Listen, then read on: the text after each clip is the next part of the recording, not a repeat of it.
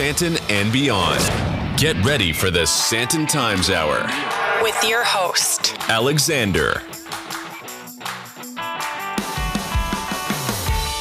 Welcome, welcome, welcome. This is the Sandton Times Hour on Mix 93.8 FM and as always, available as a podcast on Apple, Google, and Spotify. My name is Alexander Leipner. This is edition 84, week 38 of the Sandton Times Hour, and we're still in September 2022. If you want to get in touch, you can email editor at sandtontimes.co.za or you can connect on social media at Sandton Times. We can visit the website www.sandtontimes.co.za. Send us your questions, your comments, and uh, your thoughts. It's always great to hear from you. And as you know, you're part of the conversation and you're part of the Sandton Times Hour Nation if you're listening to this. Thank you for making the time every week to listen and to show your support as you tune in from all around the world and greater parts of South Africa. From the heart of darkness, wherever you are, to the heart of darkness in Sandton, I'm happy to report to you that all is well in Sandtonland. And Vincenzo, you're back again. I'm glad you see you made it through uh, Mixfest. How was it? Good. Okay, great. He had a good time. And uh, I see there were a lot of you there on Saturday. It looks like uh, you had a smashing time. I was there for some of the afternoon. And uh, congratulations to the team who made it all happen. And of course, to you for coming out and supporting local talent. The WhatsApp line is open as well as uh, as well as the social media channels, so please feel free to make use of those and to uh, share your thoughts, your feedback, your comments. And uh, let's have a quick look at uh, the week that was in uh, my diary. Well, wow, Queen Elizabeth II passed away, and uh, we're going to touch on that briefly in this coming hour. then 21 years since September 11th this past weekend. I'm sure you can remember exactly where you were when that unfolded, and it'd be great to hear from you. Uh, yeah, where you were. I can remember very clearly where I was. And it's unbelievable how time has just passed so quickly 21 years. Then I had a fabulous dinner at a new spot in Rosebank called Chunky Chow, Pan Asian restaurant, uh, with some unbelievable decor and some really great eye for detail when it comes to experience. And I'll be posting a review up on the website later this week here to tell you all about Chunky Chow. Then I played some golf on Friday with uh, BMW Sandton at nowhere else but the River Club. Let me tell you, what a swanky place. The River Club. It was a long, hot day. I had a great four ball a very gracious four ball, let's put it that way. I saw parts of the River Club that I think very few people have seen. It was really an off road experience for me, and uh, I think I got my money's worth. If I'd paid for that round of golf, I think I would have really gotten the mileage. I have a feeling we get a phone call from uh, Discovery Vincenzo. I think Vitality wants to know what happened on Friday. Why I got so many steps in. Unbelievable. And then I got stung by a bee in the hand. Let me tell you. and then you have to still play golf. A big thank you to uh, Matthew, Danica, and the team at uh, BMW Sandton for the invitation and for allowing an avid golfer to be part of your very prestigious golf day. Let me tell you, the winner of this goes to uh, Sun City and then represents South Africa in this internal BMW tournament in Mauritius. And uh, I'm proud to say that uh, Ethel, who played on my team, she won for the ladies. So she's going to Sun City in January.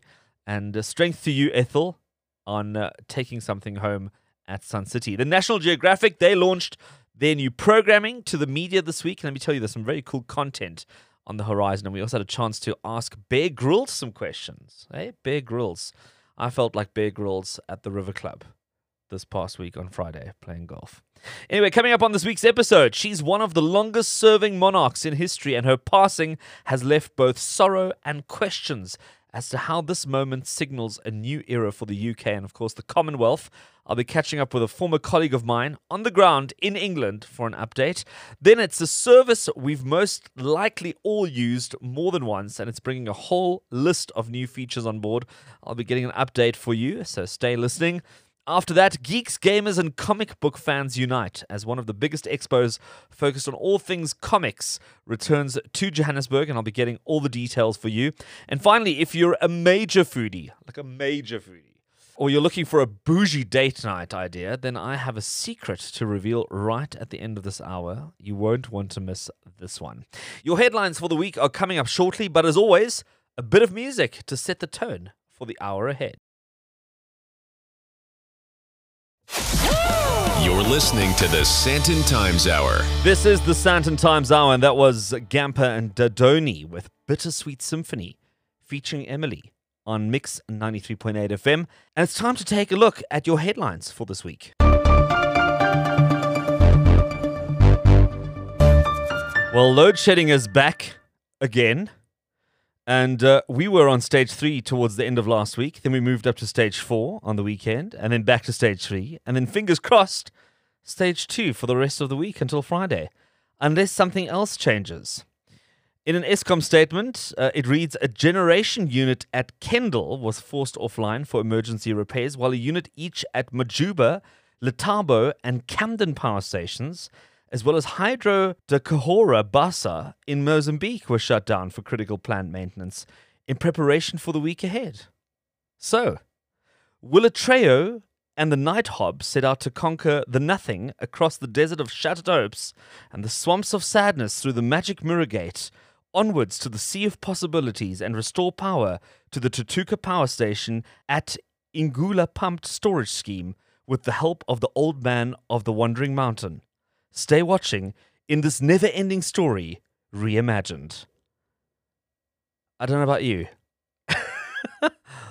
but when is enough too much? this is unbelievable, this load shedding story. And I know we shouldn't complain. I mean, I suppose we should, but we shouldn't. Anyway, let me just move on. There's an arsonist wanted. The individual believed to be responsible for many arson attacks in and around the Johannesburg area has been identified by police in Gauteng. The past few months have seen a number of documented occurrences of arson, all of which are thought to have been committed by a lone arsonist who breaks into houses, steals things, and then sets the house on fire, mostly in the eastern and northern parts of Johannesburg. Now, you might have heard of some of these stories. Um, I think there's quite a few other media who've reported on this as well. Well, the SAPS is now looking for a man by the name of Sentius or Sentius Novans or Novans, who is suspected to be involved in multiple cases. And if you know where to find him, you can contact Crime Stop Line on 08600 10111. Alternatively, you can drop an anonymous tip off, which you can report on the My SAPS application, which can be downloaded on any smartphone. And then Dark Kitchens, and this is not related to any load shedding story, let me tell you. Dark Kitchens, well, Hyatt House Rosebank and Hyatt House Sandton are doubling up as dark kitchens that serve fast food deliveries, reports Fin24. Food that is only prepared for delivery generally comes out of something called a dark kitchen. So dark kitchen isn't necessarily a kitchen that only or, or sells food to a restaurant. They only sell via food delivery apps. And the two kitchens serve Faruqi's Daba and Gimba food brands on Uber Eats, which are currently available in the Rosebank and Sandton areas, uh, both South Asian and African cuisine. So if you're into that kind of food, you better check it out. Faruqi's Daba and Gimba on your Uber Eats app. Let's leave it right there for the headlines for this week. Next, we head to England to chat to seasoned journalist Chris Bishop for all the latest on the passing of Queen Elizabeth II right after the break. Connect with the Sandton Times. Email editor at sandtontimes.co.za.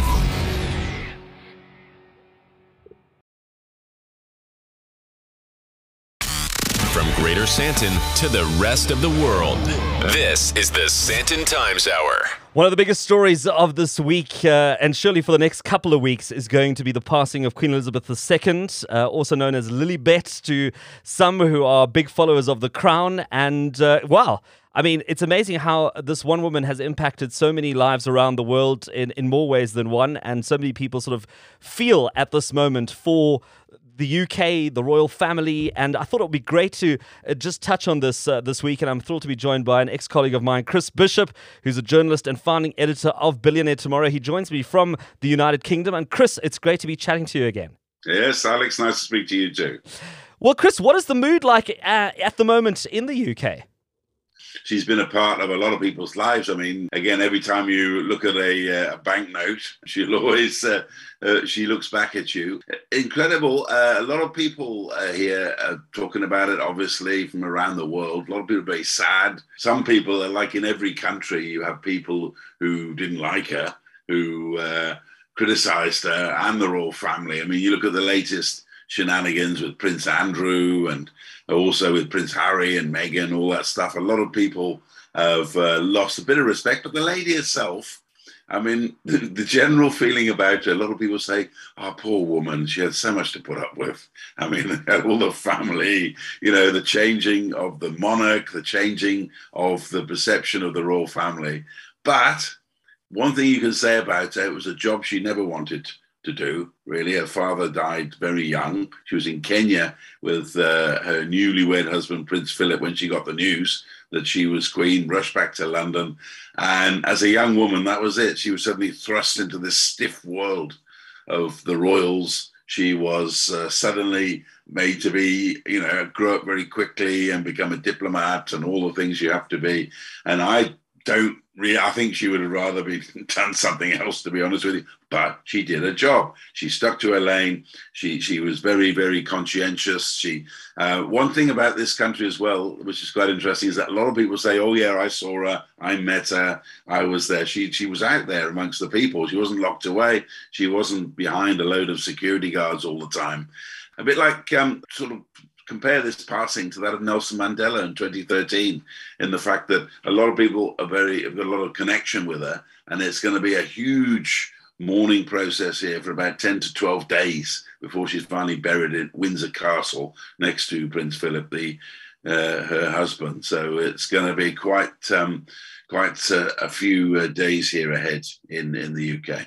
Well, you've touched on it now. I mean, you were behind the television news desk when Nelson Mandela passed away, and it was a very similar kind of situation where he'd also fallen sick. There was a lot of speculation that something would potentially happen over the next couple of days, and then the inevitable did happen. Uh, do you feel like it's a similar moment in the UK?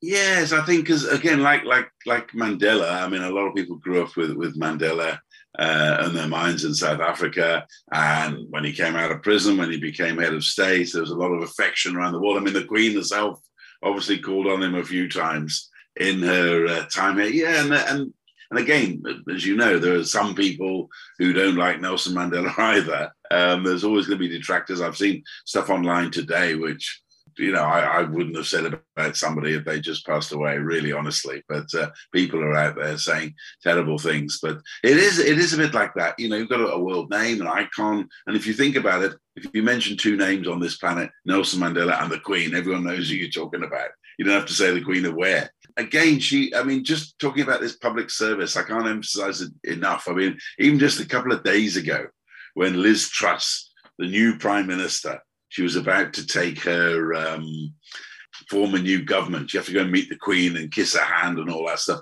And the Queen was very, very ill in Balmoral in Scotland. So Liz Truss had to fly up there to see her. But apparently, according to her aides, the Queen was saying, Oh, well, can't we fly down to London to save everyone the trip?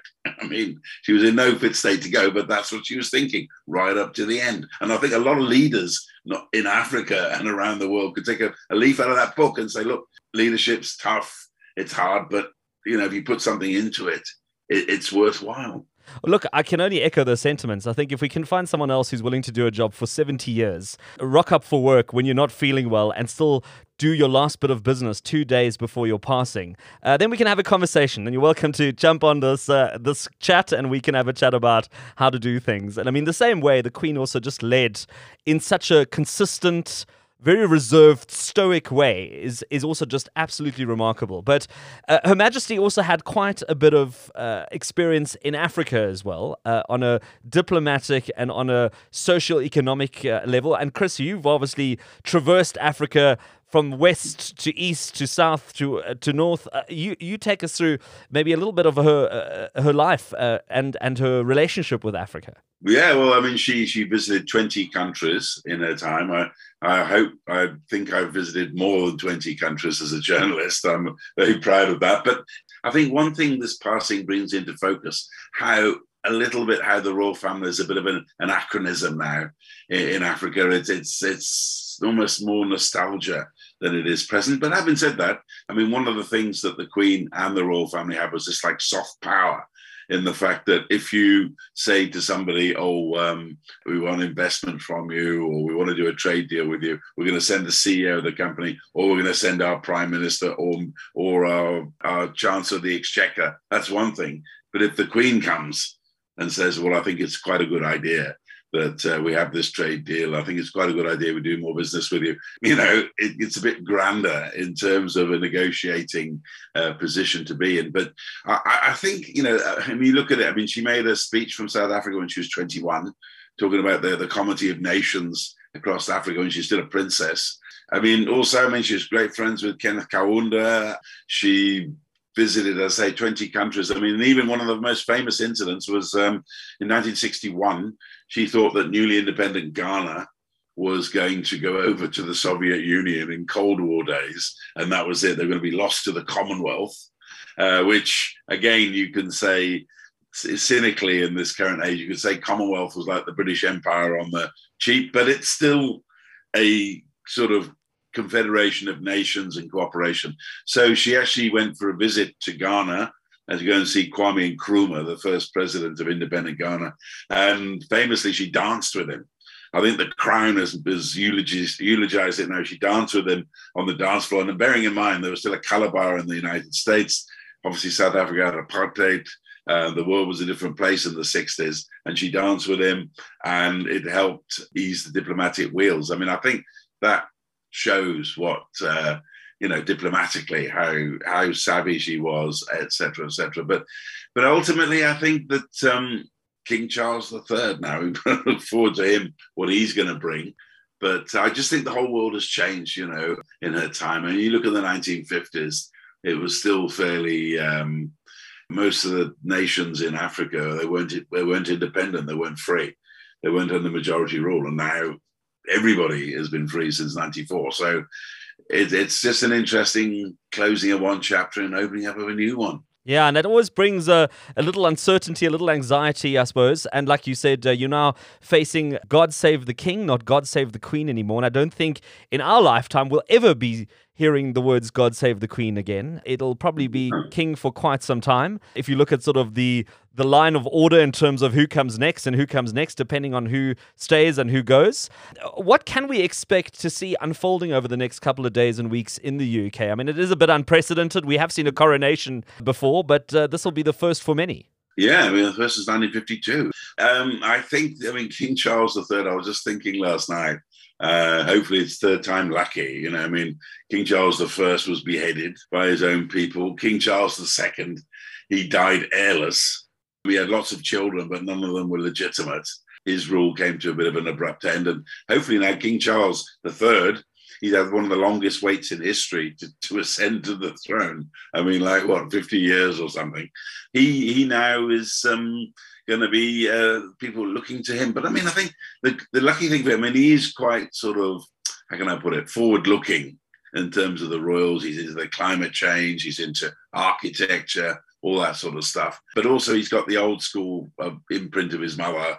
And that terms of continuity, it's going to be different. Um, it's going to be difficult for him. I think now his great challenge is trying to keep the monarchy alive. You only have to read the papers to see what's been happening in the last sort of uh, decade. I mean, you look at Prince Andrew, the Queen had to pay 12 million. I mean, one of the jokes in this country was they said the grand old Duke of York, he had 12 million quid. He gave it to a woman he didn't know for something he never did. You know, I mean, it's nonsense, really. I mean, but he essentially, he, then you've got all the fighting with Harry and Meghan and all this uncertainty and William uh, like fighting with his brother. I mean, it's very difficult and it's very public now. I mean, in the old days, probably we wouldn't have known those things. It all kept behind closed doors. It's very public. And I think he's got to update the monarchy and he's got to show its relevance still. I mean, you know, are they going to be some little like the Belgians or the, you know, whatever the Dutch, some little corner office, you know, oh, yes, we've got a monarch. Or are they going to, um, you know, still make it a, a, a vibrant um, office that aids the state? I don't know. It's up to Charlie now. I mean, but again, hopefully it's third time lucky. Well, third time lucky indeed. Uh, Chris Bishop, journalist and founding editor of Billionaire Tomorrow. Go Google it and check it out. And uh, I thank you for taking the time to join us all the way from the UK. This is the Sandton Times Hour on Mix 93.8 FM, and uh, we're going to take a quick musical break. Back for more? The Sandton Times Hour continues. Yes, the Sandton Times Hour on Mix 93.8 FM, and that was uh, Topic, Robin Schulz, Nico Santos, Paul van Dyk, all of them with In Your Arms. You might recognize the tune For an Angel, one of Paul van Dyk's massive hits. Taking you into the second half of the Sandton Times Hour, my name is Alexander Leipner, and uh, you know the drill. If there's anything that sounded good during the show, but you didn't manage to get all the details, be sure to visit the show notes on www www.sandtontimes.co.za for a detailed breakdown of everything and anything discussed on this week's edition. Also, be sure to check out the social media accounts at Sandton Times and feel free to engage. You can send a tweet, a WhatsApp, a DM, a voice note. Uh, yeah, whatever works for you. Uh, and don't forget, you can also use the hashtag Sandton Times Hour. Now, a service that many of us have used in uh, one way or another is Uber and Uber Eats. And uh, I remember there was a time before Uber and then suddenly there was a time when Uber existed and we couldn't remember what it was like when they didn't exist. And uh, it's become sort of like a default, uh, even from a conversation perspective. And ahead of their 10th anniversary in Africa next year, I thought, well, it's a good time to check in. And uh, joining me is Mpho Sebelebele. She is head of communications for Uber South Africa. And Mpho, you guys are sitting uh, just ahead of a milestone in, in Africa. Uh, what has it been like for the business? As you've been rolling out over the last 10 years. Thank you so much for having me on your show.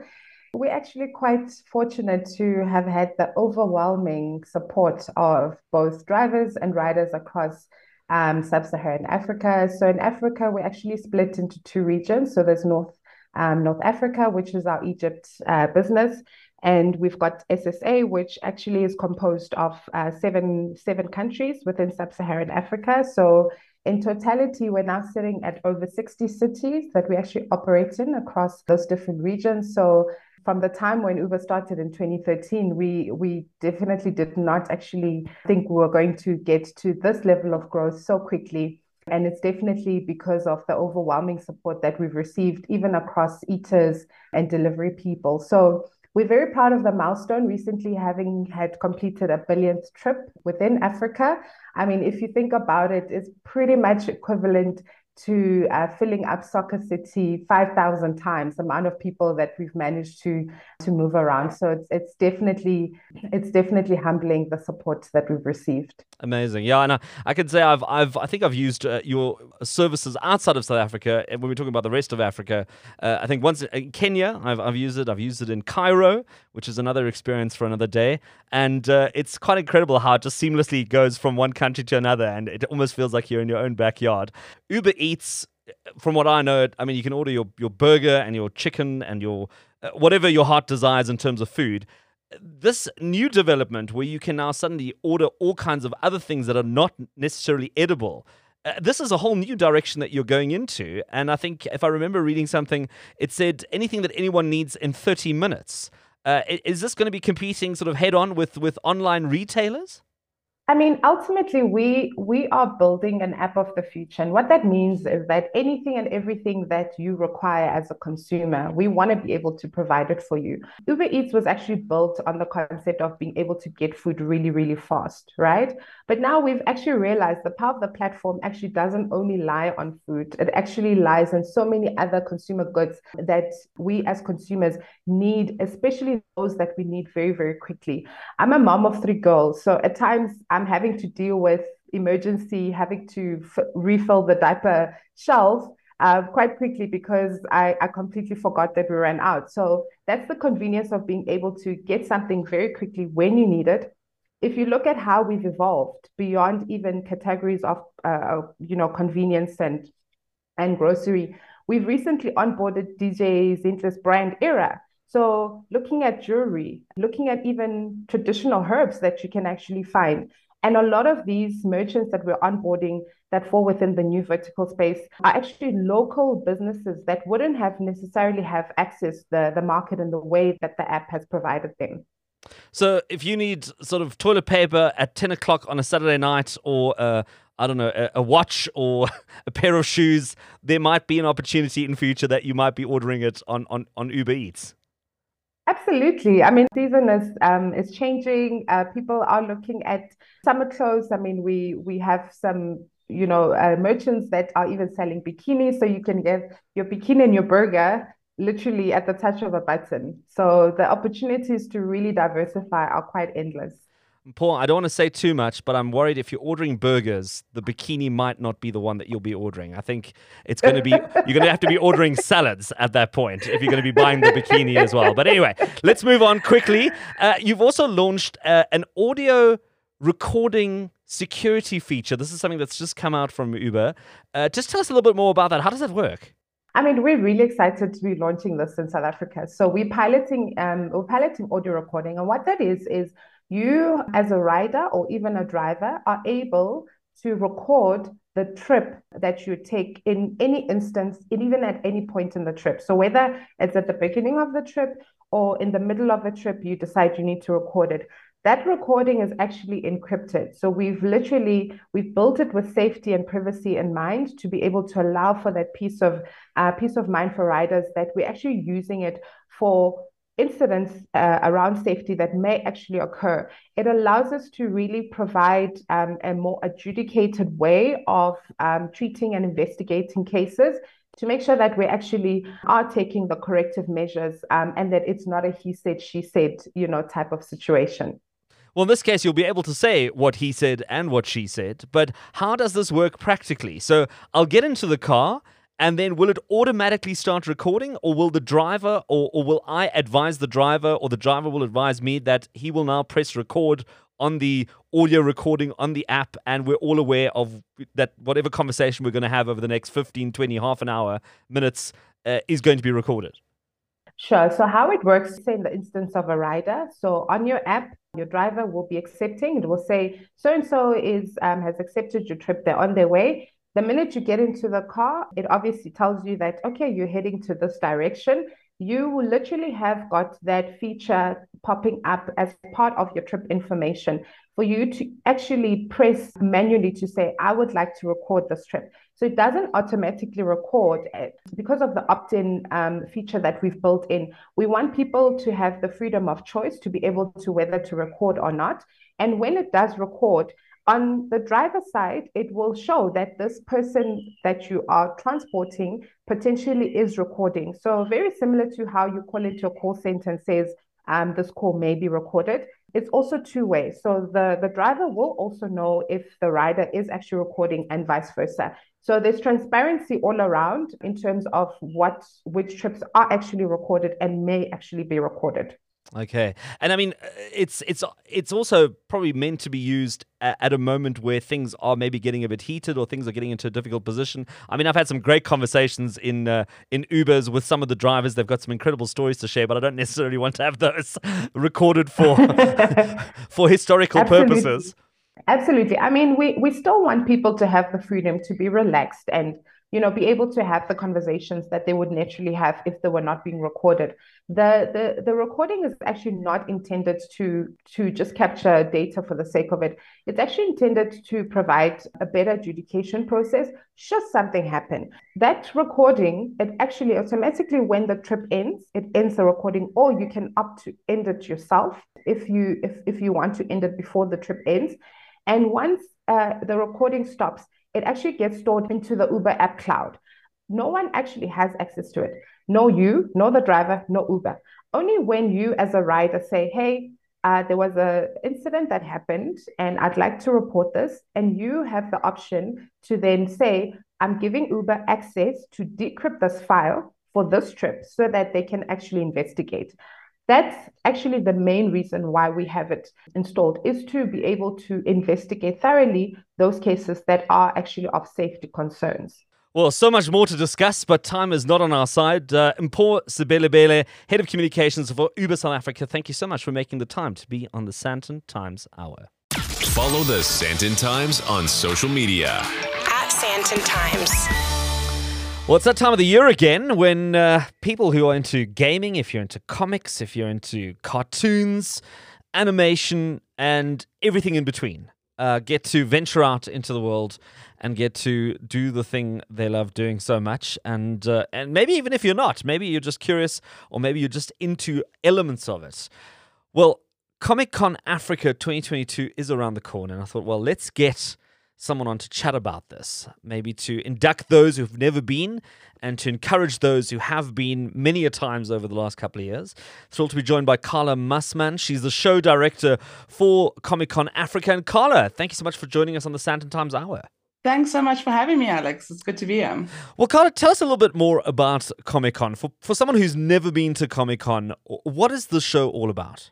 Well, I think you pretty much put it in in a nutshell there. It's about comics, art, and everything in between. I think for those who've never been to Comic Con Africa, it's the ultimate pop culture and gaming festival featuring everything from comics, uh, international film and series celebs, cosplay. We've got two new additions to the show this year, which is opening and broadening to a bigger crowd called StreetCon and StreamerCon. So it really is everything. But I think anybody out there who enjoys or loves a superhero or a good superhero story should be at the show. Absolutely. And uh, like I suppose you've sort of pointed in the right direction that it's not just for people who are hardened gamers or who enjoy dressing up as a character from Lord of the Rings or a character from uh, one of the many animated series out there uh, and decides to come along. It's not just for those people. It's also for people who who might just be curious or who might just be sort of part-time fans who can come along and enjoy, and enjoy the show. Hundred percent. No, definitely. I think there's something for everyone. Um, I mean, goodness gracious, our pop culture hall, which is one of our biggest halls, you know, features collectibles, comic books, all merchandise, everything everyone wants to see and shop for. And I think we've got KidsCon too, which is another whole dedicated hall, which also makes it the ultimate family day out. So everything for Comic Con for the kids. Um, and we've actually seen the parents enjoy that hall a hell of a lot more than the kids do. So it really does have something for everyone. It's not just your gamers or your pop culture lovers. Um, we've seen many people come come to the show in the previous years and be completely converted because it really does become a full weekend out. Well, I suppose you've probably hinted at that. It's probably like a great disguise for some parents just to get out and yeah. uh, ind- indulge their own indulge their own entertainment. Never mind uh, some of the kids. In fact, all adults who come to Comic Con really it's a chance to be just that grown up kid. You get to live and the nostalgia, and never mind superheroes, and you get to dress up like a really big dress up party. I mean, who doesn't enjoy going to a dress up party? Yeah, everybody comes out dressed up. It's an amazing atmosphere. Well, it's happening 22nd to 25th of September at the Johannesburg Expo Center. Have you got any big draw cards coming to the show this year? I know it's always been known to be the kind of show where you bring in international celebrities, you know, the, the, the likes of those characters who've played in Marvel movies or, you know, and similar. We always bring out some international film and series celebs, as well as international comic book artists, as well as international cosplayers. So we really do bring the world to Africa. Very excited with our talent highlights this year. We will be ha- featuring Selwyn Ward, who's a Red Power Ranger, and Tati Gabrielle, who's very well known for her her parts in the new the latest Uncharted movie, as well as you. And then we've got Ross Butler, which many of our 13 Reasons Why fans will enjoy to come see. He also features in Shazam. And then, of course, the infamous Jamie Campbell Bower, who is Vecna in Stranger Things, has caused quite a stir. You take it to the Johannesburg Expo Center, Nasrec, which is incredibly massive. I mean, they used to have mm. the Rand Show there, and I think the Rand Show these days still battles to fill out every corner of Nasrec. Uh, what's the motivation behind taking it there, and, and, and how many of those halls are you going to be occupying? So this year, I think we the we needed to find the biggest venue in Africa. Looking at the imminent growth of the show, in 2018 we launched Comic Con in South Africa. We launched it at Kyalami Racecourse, and we really were expecting about 15,000 people to come through. However, we sold out with about 38,000 people who came to the door. So we had to move because we outgrew that venue and found ourselves at Gallagher. And outgrew that in 2019 with over 71,000 people who came through for the weekend. So it was time to move to the biggest venue, and currently Johannesburg Expo Center is the biggest venue in Africa. Uh, we're not taking over the whole space. We're going to be occupying three halls. Um, those three halls will focus on pop culture, gaming, and KidsCon. And um, we're just ready to now, over the next three years, grow into the full venue. Unbelievable. What what are we looking at in terms of uh, entrance prices and, and any sort of additional events that people can attend?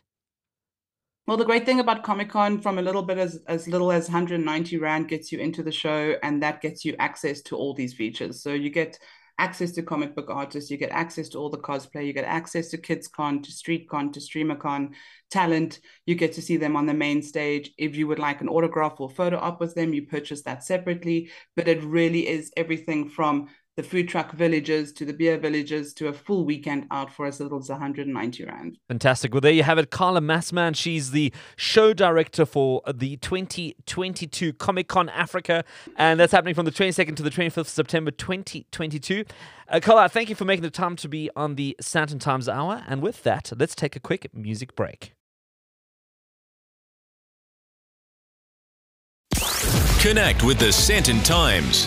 Email editor at sandtontimes.co.za. You're tuned into the Sandton Times Hour on Mix 93.8 FM, available also as a podcast straight after our live broadcast. Uh, and that's on Apple, Google, Amazon, Spotify, and uh, half a dozen other platforms. So you can uh, pick and choose. That was the Temper Trap with Sweet Disposition. And as we draw ever so near to the end of this week's edition, I promised you that I would let you in on a little secret more specifically, a Secret Eats. And uh, I'm joined by Darren Meltz. He's the event director for Secret Eats. And Darren, it's so good to have you on the Sandton Times Hour. Tell us a bit more about Secret Eats. How, how does it work? Thanks so much, Alex. I uh, really appreciate the time. So, Secret Eats is all about curious dining. So, our diners don't know where they're going, who's cooking, what's in the menu, any other details for the evening. And they put their trust completely in us. So you go on our website, thesecreteats.com, and you request an invite. And then as soon as our uh, monthly signature dinners are released and our, our bookings open, you'll receive an email with all the details. And we we hint and allude to what could be happening on the evening, just to entice you, um, get your mouth watering, and then you go and book for the dinner, and then the location gets revealed the morning of the event and then you come and join us and see what secrets we have in store. So this is something for the adventurous eater, also for someone who enjoys uh, food that isn't sort of the the ordinary dish that you might have uh, on a usual weekday night. This is for someone who enjoys something a little bit more adventurous, and uh, certainly a culinary experience. Darren, if you had to look back on some of the secret eats that you have had, give us a bit of an idea of what people can expect. I mean, you're not taking them down to the local local Wimpy for a burger and chips. No, not at all. We've uh, We've hosted in in art galleries, rooftops, sometimes even in uh, Milkwood forests. We we use boutique hotels, just any any venue which is unique and off the beaten track. So nowhere where you can just go book a normal dinner and just go sit down and uh, enjoy what's on offer. We always take you to something that's unique. So it's really a curated and created experience uh, that you're giving people. Uh, like you were saying, also just eating in places that you wouldn't normally eat, and also eating dishes that you probably would normally not be able to order anywhere. Uh, Darren, you also host this across the country. It also runs for uh, sort of two or three consecutive nights. Uh, give us a bit of an idea of how the format works. Um, yeah, so we we do the the same evening um, a mirror image of it from one night to the next for two nights. But then once those are done for the month, they never happen again. So we bring together um, a chef, uh, a wine farm, or a unique alcohol sponsor, and the venue, and then we pair everything together and come up with a menu and pairings and an experience specific to the chef in the space and whoever else is involved. And that'll happen on, say, a Friday and a Saturday evening and then after that that that evening is gone and never to be experienced again. And the next secret eats will be something completely different. So i get to find out where i'm eating on the day. And then and then how much do i do i get to eat? I mean is it one course two courses? Is it six courses? It's four courses. And then we also have a welcome drink and a canapé. So there's plenty of food and plenty of drink to go around. And it's also quite an intimate gathering. I mean, this is not you're not going to be sitting with hundreds of thousands of people. Uh, I think no, I think no. you sort of cap it at, at about forty. Is that right? Uh, it's normally between twenty and and forty guests. Okay, so 20, 20 to 40 guests sounds very intimate. That sounds uh, very comfortable. And uh, you might also meet some very interesting people. Probably people who are probably interested in food just like you are if you decide to, uh, to go on a Secret Eats. Now, you've got a Secret Eats coming up at the end of September. Tell us a little bit more about that. Yes, we have one on the 30th of September and the 1st of October and that one is titled The Future of Fine Dining. So we have um, an international chef from the UK who's going to be joining us. and curating the menu along with uh, a whole team of their uh, proteges. So um, it's going to be a, a, huge team effort, but it's going to be led by this international chef. Fantastic. And uh, uh what is this? Uh, what, does the secret eat set people back if they want to uh, have a look into this and maybe book a, a book a seat? It's a thousand two hundred per person, and then sometimes, depending on the venue, we have stayover options where there'll be a room rate which will which fluctuates and then people can uh, book and then stay for breakfast the next morning. Ah fantastic. So it's not just one night out. You can actually make a whole a whole feast of it. We'll put all the details up on the Sandton Times uh, show notes on the website if you want to get all those details again. And Darren Meltz event director for Secret I thank you for joining us on the Sandton Times hour. And that's it for another edition of the show on Mix 93.8 FM and is always available as a podcast on uh, whatever platform you prefer and enjoy. Make sure that you subscribe, you like, you rate, you do all the good things that you need to do. If you want to get in touch, you can email editor at sandtontimes.co.za or you can connect with us on social media at Sandton Times. And you can also visit the website, www.sandtontimes.co.za. And feel free to send through your questions or comments. And uh, it's always good to hear from you. It's good to get your feedback. Thank you to all our guests who made the time to be with us this week. A historical week, a moment in history when the Queen, Queen Elizabeth II, passes on and a new monarch comes to the throne. And we, a new era starts in not just British politics, in British relations, but also in global relations. And uh, what it means for the monarchy and what it means for the world, well, we wait and see. Vincenzo, thank you as always for doing your bit in the production booth and making sure we sound good every single week. And thank you to the Sandton Times team as well as everyone on Mix 93.8 FM. Thank you for listening, and let's connect again next week.